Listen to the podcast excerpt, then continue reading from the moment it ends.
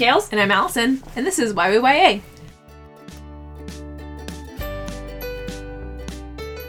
Welcome to YWYA, a podcast for readers. I'm Kales. I work in a bookstore and I'm a booktuber, and this is my co host Allison. Hi, I'm Allison. I'm a librarian and a general YA enthusiast. We are both avid readers and love uh, all things YA. And by all things, I mean the majority of the books that are YA. There are some YA books that we are not fans of, and there are a great many books that are not YA that we're fans of. Basically, basically, I'm Tweet Tweety Bird now. Um, basically, we love YA books, and we think that they have a place in this world, um, and it's something that we feel very passionately enough about to talk about on a podcast. And yeah, so please join us. Uh, welcome if you've joining us for the first time. If you're back for another round, thank you so much. Uh, we encourage you guys to give us five stars and check out our social media uh, at YWYA pretty much everywhere. Yeah. And uh, YWYA.weebly.com is where our site is. And we've been playing some games and doing kind of fun things in the past couple of episodes, but um, this time we're going to have a discussion between the two of us because it's That's like that's, everyone that's who's here. everybody who's here on this podcast. Um, I mean, sometimes we have guests, like your husband The one time. the one time we had guests that's a really funny episode we we just think nate missed his calling and should have been a writer um but that's probably what makes him so good is that there's like no pressure to story tell and he just does numbers all day Yeah. um but yeah what, what are we going to talk about today allison We're going to talk about YA literature's, and I use the word literature only because I have to in this context. I don't actually like that word. But um, YA's, YA books' place in school reading and required reading for schools and yeah how that looks, what that means. And this will be a general defense of using YA in schools, just as a Yes. disclaimer. yeah we, we kind of like ya around here it's in our title it's in our brand um so we're we're both very much in favor of having ya literature in schools and being taught um i mean because it's in my nature i might ask a couple of devil's advocate questions but it's not because that differs any at all from my opinion unlike the self-publishing episode where it was like you were on one side and i was on another but It was this- a true debate. it was a true debate. This one we're more on the same side and want to just have a general discussion as to why we think YA books should be in schools and why they're not. Um, I want to ask you, what are some of the books that you had to read in schools? Did you have to read any YA? So looking back at like my ju- junior year is when I had the most books that were not um like textbooks. Like you know, I had I had literature classes where we had real books that we read, but none of them were YA. They were all adult literature books. Like we read um East of Eden, we read The Art of Racing in the Rain, we read um Water for Elephants, which were all contemporary books, which was really great. Like it was kind of a departure from the classic English teacher thing where they make you read super classic books. Lord of the Flies, Great Gatsby. Right. Right. Which I had to read all those too, just not that year. Um and so we read, you know, some more contemporary stuff, things that had come out within 5 years of the date that I was reading them, but none of them were young adult. They were all adult literature. And I don't know if that was because my teachers specifically didn't want us to read young adult or if it was just because they don't know about it. Well, I for me, I didn't I didn't get the opportunity to read any young adult in high school. I I went to a high school and I did the international baccalaureate program in there, so I had a well-rounded in terms of diverse reading. Um, like I remember one year we spent one whole year on Spanish literature, where we read like Water for Chocolate, Hundred Years of Solitude, House of Spirits, and and another time we did like went around the globe and did all these sorts of ones like things fall apart and mm-hmm. things they carried. And you know very rarely did i come out reading like i did have to read like the great gatsby and stuff but i remember not really having to read a lot of like the great american classics. Like i'd never read faulkner until i hit college and i never read mark twain. I never you know what i mean? Like those were not ones that I really had to read. I- You know, I had a like Heat and Dust was set in India. There were a lot of weird ones. And I mean, unless you want to count Lord of the Flies as YA, which we do, shelve it there, and It's just you know, old. it's just older. Um, but there's no contemporary YAs. Lord of the Flies was technically published before YA became a category. Yeah, exactly. And it it it's something like even To Kill a Mockingbird. I didn't have to read in school. I only read it because my boyfriend said it was his favorite book. Oh, I did have to read that one. No, I didn't have to read that one. Which that one would also technically be classified as YA Yes. because of the age of uh, Scout. Scout. And so, I don't know. I I wonder why. Do you think it is a difficulty level thing? Because that's an argument that I've heard a lot. That the difficulty level of classic American novels, or classic novels, you know, literature novels that we read, it's they're at a higher reading level, a higher comprehens- comprehension level, and YA I've heard doesn't match that. I just don't think that's true. Partially because I think the reason, and this is, you know, just my opinion, but I think the reason, This whole thing is our opinion. of course, but like, I think the reason that, um, I, I just think teachers might disagree with me, but I think the reason a lot of, like, quote, classic American novels, like the great American novels, are what people read in school, is because they're grandfathered in and no one wants to do any work to change the curriculum.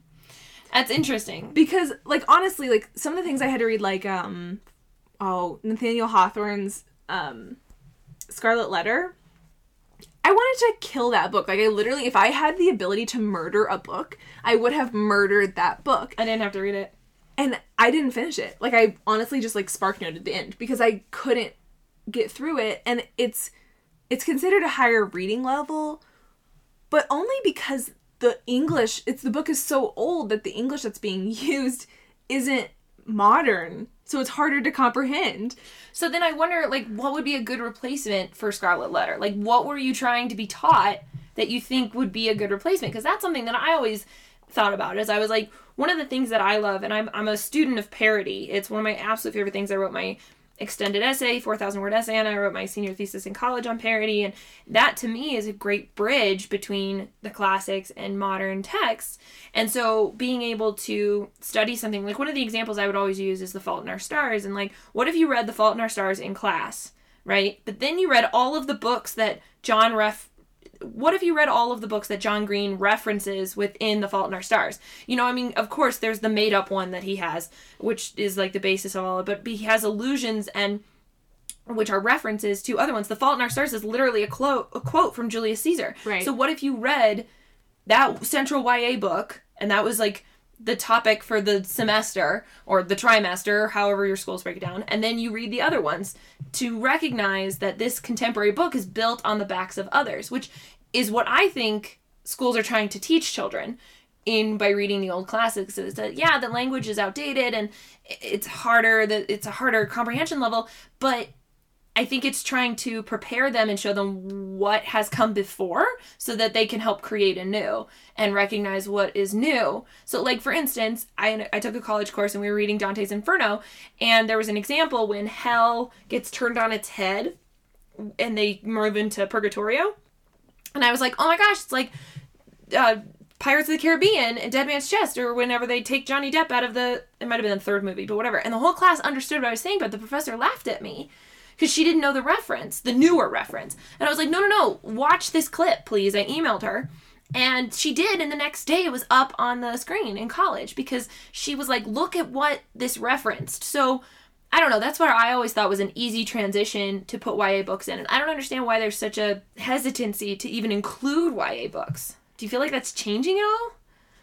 i mean i guess it's hard to say because I know I- we're not in high We're school. not in high school. But like for me, so so take um the Scarlet Letter as an example. That book, I think, I mean, it's been a while, but I think You also spark noted it.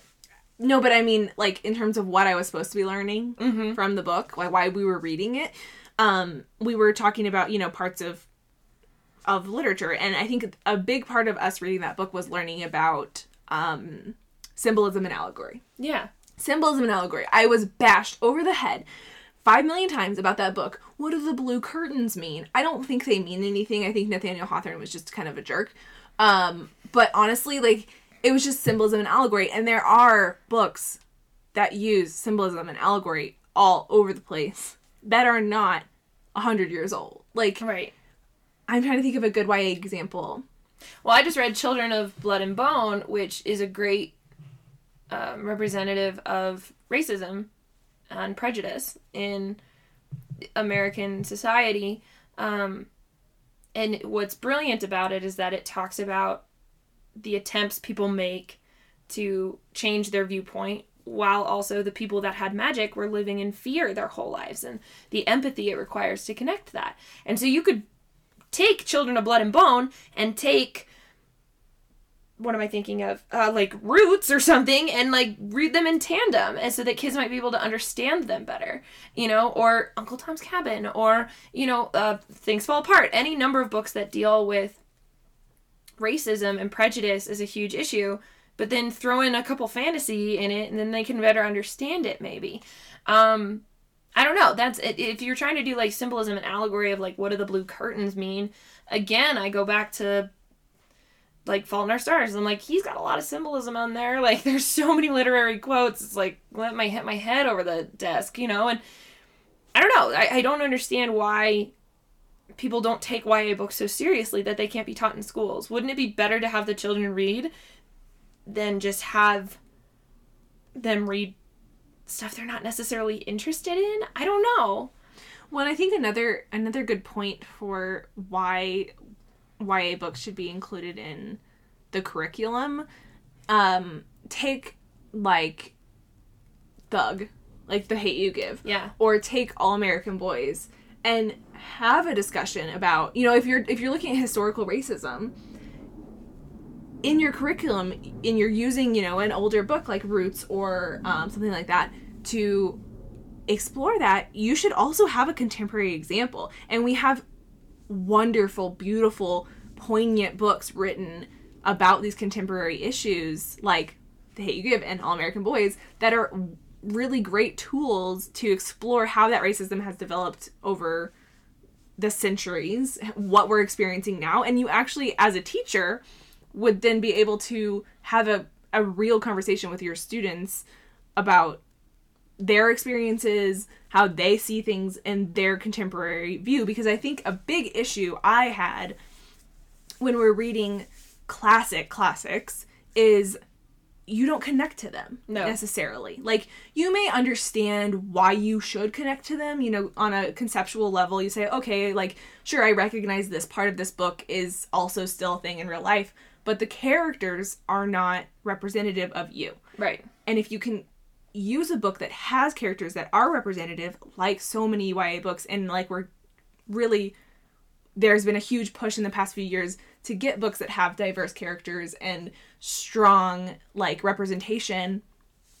It's going to connect a lot more with those kids um and be a stronger impact and they're going to remember they're going to both remember why they read the book and what impact it had on their life and what the lesson was. Right, and going back to your thought about like reading contemporary novels with these with serious issues, like I think my head popped up with like Lolita yes and Speak or uh, the way I used to be, or all these other. My head went to Room, and then I was like, "That's not YA." But like, you know, it's it's this whole, and Room is told from a great like unreliable narrator's perspective. I understand that Room is not YA, but it's told from a five year old boy's perspective. So like, throw in Room and Great Gatsby. Talk about unreliable narrators all damn day long. Like, just do it. Or, you know, I think about Dorian Gray being one of the first like LGBT books. You know, it's just like, why is this not something that we can put together and examine and, and realize that we can still teach children the same lessons, lessons and the same, you know, literary techniques? Like, I even think about, you know, my senior thesis was on Northanger Abbey by Jane Austen, which is probably one of the least popular of Jane Austen's novels, which makes me sad because it's so good. But you you almost have to read what came before it, which is the gothic novels that she's making fun of in the parody in order to understand Northanger Abbey, which is why a lot of people don't like it, yeah you know? And I think that there's a way to kind of bridge that gap. I read the gothic novels and I found Northanger Abbey hilarious because it was making fun of these things.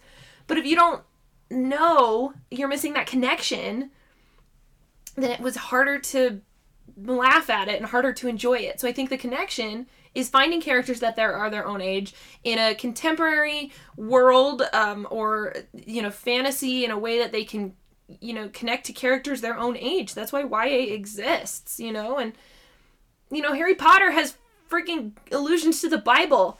Go for it. You know, like there are so many things that you can connect in that. Like, gosh, can I make a whole martyrdom Jesus sacrifice hero something like you can study the hero's journey from these things don't make me sit and read siddhartha which claims to be one of the first books with a hero's journey in it let me watch star wars let me read harry potter let me look at those symbols to myself and like there's so many things that we can do that pull at the hero's journey or mess up structure or multiple points of view that's why these exist and i'm not saying to get rid of the classics my real big thing is the integration of ya to not discredit it Well, and it's interesting because I think high school, like if we're talking about high school specifically, um, I'm sure that there are teachers that do a great job and integrate YA. Yeah. But I think in a general sense, there's kind of a, it's like it's almost lazy. Like this is the curriculum. I don't want to have to read more books to find these other things in a more contemporary setting. Mm-hmm.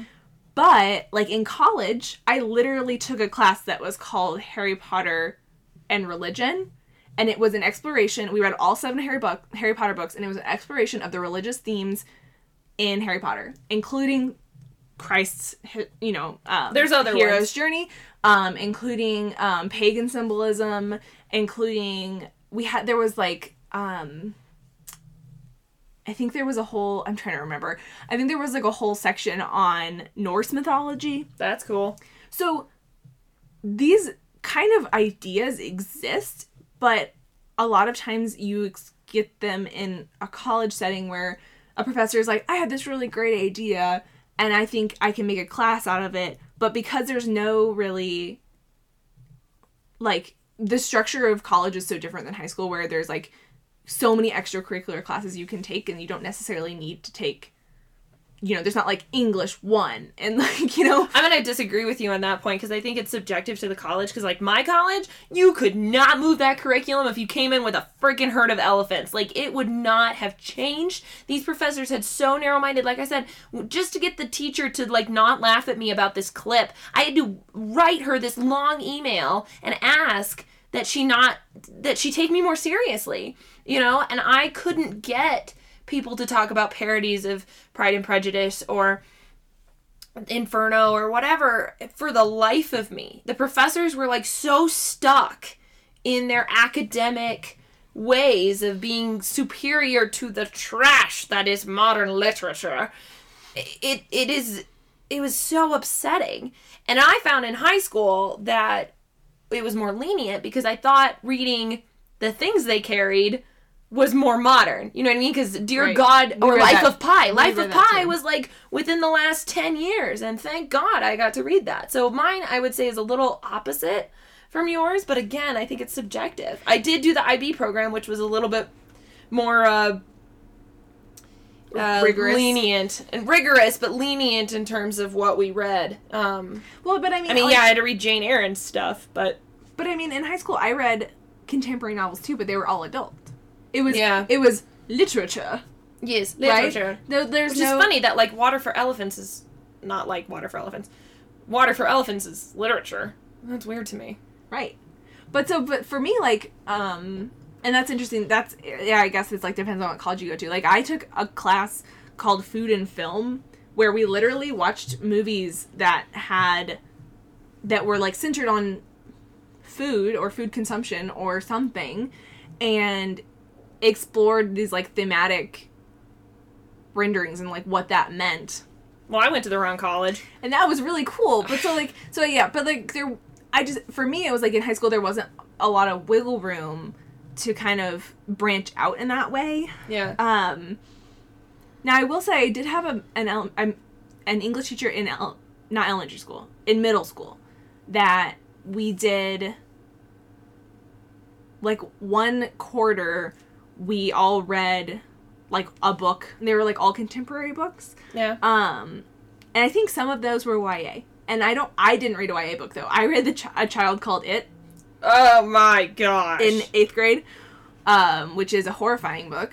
Um, Talk about literary in middle school though. My middle school was weird. Finish your story and then I'll go to mine. But go ahead, go but I think some people like got to read. Like I think I was given that book because at Your the reading level was higher. my reading level was higher. See, That's what I'm saying. Yeah. That they don't think it's at a high enough level. And I don't know if they're right or wrong because I'm not a teacher and I can't say that. But that's the excuse I get more often than anything else is that YA books are not at a high enough reading level. My middle school experience was twofold. We did these things called exploratories, where we got to pick a subject and read 100 hours worth on that subject, period. Didn't matter what it was. So I picked Italy and could read the Stravaganza series.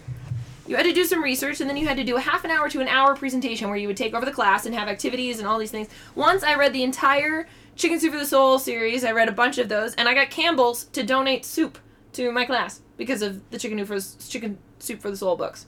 Right? Really? Like that yeah. I did so many cool things with that. And like one exploratory, I did pen pals. My whole thing was to read books that were letters. And so I read in different forms, like format. And I reached out to a school in England and created pen pals for my fellow students in England as a part of my exploratory. Like that's what we did. But I also went to a crazy middle school. That also being said, I had to read Sophie's World, which is this like two inch thick book filled with this 13 year old girl learning about philosophers. And they literally like have explicit sex at the end. Like it was a huge deal for us to read that book. And I also read The Tao of Pooh. Okay? Like, talk about comprehension level, learning about a whole different religion. And, you know, I was in seventh grade at the time and I was like, I don't understand. It was high comprehension level. We were able to integrate what we wanted to read with actual research and high level reading. And it, it, it was a great blend that I wish that everyone had. Um, but yeah, in high school, especially college, college was the hardest one for me, I think, really, because I had to fight back against some really traditional, and I came from an untraditional education. I had to fight against some real traditional college level English courses that were like, you will study English literature one, two, pre century, third century. And I'm like, oh my gosh, it was brutal and nothing contemporary. Nothing was contemporary. I obviously lost the battle, but I think it's valid. I think YA books, there are great things to learn if we don't want to just move with Harry Potter, but like, you could read fairy tales. God, could you do imagine a whole entire semester where you read like classic fairy tales and study those Hans Christian Andersen and Grimm brothers and then read like Queen of Hearts or Cinder or something and what did they take and how did they change it and what does that do for the story and I don't know. I just think that there's opportunities being missed. And I don't know, has it changed at all? Like I we're not in so. high school, but I I like to think that I get some librarians at least. I don't know about English teachers, but I get a lot of librarians that are like I need good books to recommend to my kids. You know? Yeah. Well, and that's de- definitely true. Like when I look at my social media kind of network, um, f- my far flung network of you know professional contacts and groups and stuff, I see librarians and English teachers striving to create to change the status quo. Yeah. I see them striving to incorporate books like The Hate You Give or The Perks of Being a Wallflower. Yes. Or, you know, all these books that incorporate these themes that they're already talking about and that are part of the, you know, standard curriculum, but in a much more approachable and honestly better way. Well, it's like Battle of the Books, which is this thing that our local high schools do, and I was a judge for it, which was super great. Allison judged too. Yeah, we were both judges. We were both judges, and which was actually hilarious that we didn't know we were doing this together, but it was in separate parts of our lives, and yet we were there. We were like, "What are you doing here?" So yeah, we were both judges. But that group of books that they gave them, granted, it was a voluntary extra credit thing, had Fangirl, uh, Hidden Figures, Murder on the Orient Express, Harry Potter and the Sorcerer's Stone, um, Miss Peregrine's Home for Miss Peregrine's Home for. Peculiar Children. Like it had such great variety. It even had Sarah Dessen book. It had this It lullaby. did, yeah. Um, yeah. So it was like it was contemporary and It had the Westing game, I think was one of them too. Right. Like it had contemporary and it was all high school based, but like Murder on the Orient Express and Hidden Figures are adult books. yeah, And but they still had like it was great discussions. it was basically a trivia competition, but really it was a reading comprehension comprehension competition. Yes. So they they had teams that went up against each other and they answered books. They answered questions about each book. Um, and you know went through a bracket and then eventually it was like the final round and the questions were really hard i mean honestly i when i'm just reading for myself as an adult i don't read that closely Right, you have to read that closely in order for the competition. So there's things like that that make it interesting and fun as well. You know, these these teens, while yeah, they have to volunteer to do the teams and some of them get extra credit if they do, this is encouraging to them to read 10 books that are from a wide array including many YA books, you know? yeah like over half Yeah, over half of them. I would say probably 70% of them were YA. Yeah. I think one was junior fic, but still. And it depends how you classify harry potter too Fair. But and another thing that so thinking about my high school experience, thinking about why we were reading the books we were reading, my social studies and English classes were integrated. Okay, so humanities. Right, that's not what they called it, but yeah, Oh, that's what we called it in middle school. Yeah, so so basically, I had two teachers in this one in one classroom. I had a social studies teacher and I had an English teacher, and depending on the day, one of them was like the lead, and so we would be learning about, say, the Vietnam War, and we were reading the things they carried. Yeah, that was very much my education in IB. Like we would read something in English class that we could relate to biology and theory of knowledge, which was a philosophy class, and that that's very similar to me. So that's another question, another devil's advocate question is: Are there YA books that can fit into those categories? I don't know about any Vietnam YA books, but if you want to do a world, unit on World War II, just hand them every Ruta Sepetys book and call it a day. I think Salt of the Sea was actually another one on that list for book battles. Yeah, that and like Pearl Thief. Pearl Thief is another great one. Um, But that's the thing. So Girl they- in the Blue Coat. Actually, that's the one they read. I recommended Ruta Sepetys. Girl in the Blue Coat was the one they read it. Or even Number the Stars. Like, throw in a Newbery in there for Pete's sake. Like, you know, there's. If you want to do that, I don't know about any YA books that are on Vietnam. If you do, please let us know. I'd be anxious to read them. Yeah, well, that's the thing. So it's like okay, so there's that, or there's um. Well, recently now, I guess there's been more books that would fall into like westward expansion. That would be really cool. 'Cause too. that- that was a big- Trail and yeah. That was a big category. That was a big topic that in my junior year that we covered. Um, and we could read like um, Retribution Rails. Uh, Walk on Earth a Stranger. yeah, there's just like slightly a little bit of magic in that one, but it's still Okay, but still, it's historically but it's accurate. still about the time period Mhm. right and so so that's something too is i think maybe in the past there haven't been as many books that would fit into those Or um, A Fool's Gold is another one that that I read by Will Hobbs. He's a Colorado author. That's it's about that was how I first got interested in the California Gold Rush was this like older books, you know. But then there's ones about the Civil War, you know, like uh, Charlie Skedaddle and like what's the other one? the new one the new one, Dread Dreadnought- Nation. Dread Nation. You know, those are great to stick in there. You know. and i think it's also even though they may have you know some things that are they're historical reimaginings of course but discuss that. Talk Exactly. about talk about what is true to life in this and what isn't and why. Yeah. why why would somebody want to make that change? What are they trying to combat against? Or what are they um what are they trying to tell you by changing this aspect of history? Yeah. um and i think in the past there hasn't been as many of those. I think it's been very ya you know ya is a new genre. Like It's still within our lifetimes. it's new honestly like it, it really technically only got a name in the 80s um i did a whole presentation on this in library school Thank you, outsiders. it got an it's got it got a name in the 80s and that may seem like a long time but it's really not in terms of literature and so i think the perception is no, that, we're still reading the Odyssey, people. We're still reading Right. the Odyssey. right and i think the perception is that there the books that exist that are ya are uh, fall into to let's say three categories um, dystopian novels uh, contemporary romances Yep.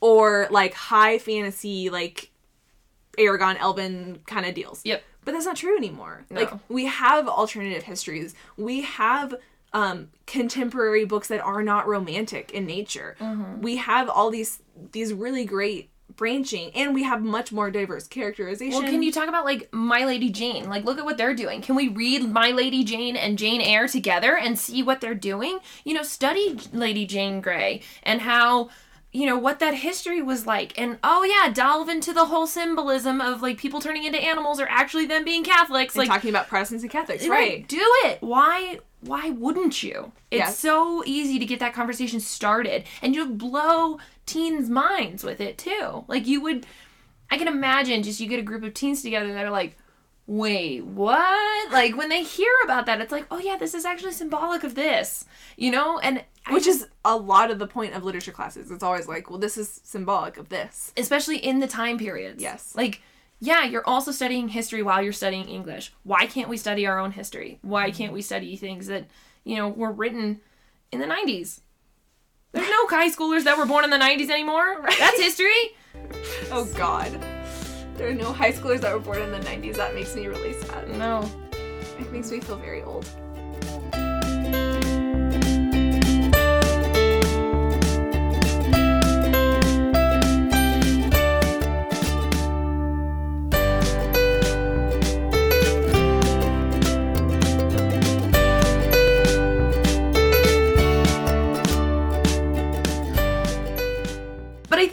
Stopping point, actually, Yeah. for our podcast today. I would love to hear what our listeners think um, about this issue. And, you know, if you are a high schooler or recently graduated high school, I would love to hear how it's changed. Because we're several years out of high school, like going on 10. And I really think that I'd be interested to hear within our time in high school and those of you who are listening that have just graduated or in high school and what you're reading in your classes and if it is similar or if there is a shift happening and just because we're older we're not necessarily seeing it Yeah. Is it, yeah, are are your teachers making an effort? Are they allowing you to explore contemporary books rather than forcing old stuff down your throat? yeah we'll see i don't know it'd be interesting for sure i'm kales And I'm Allison. Now go read the thing.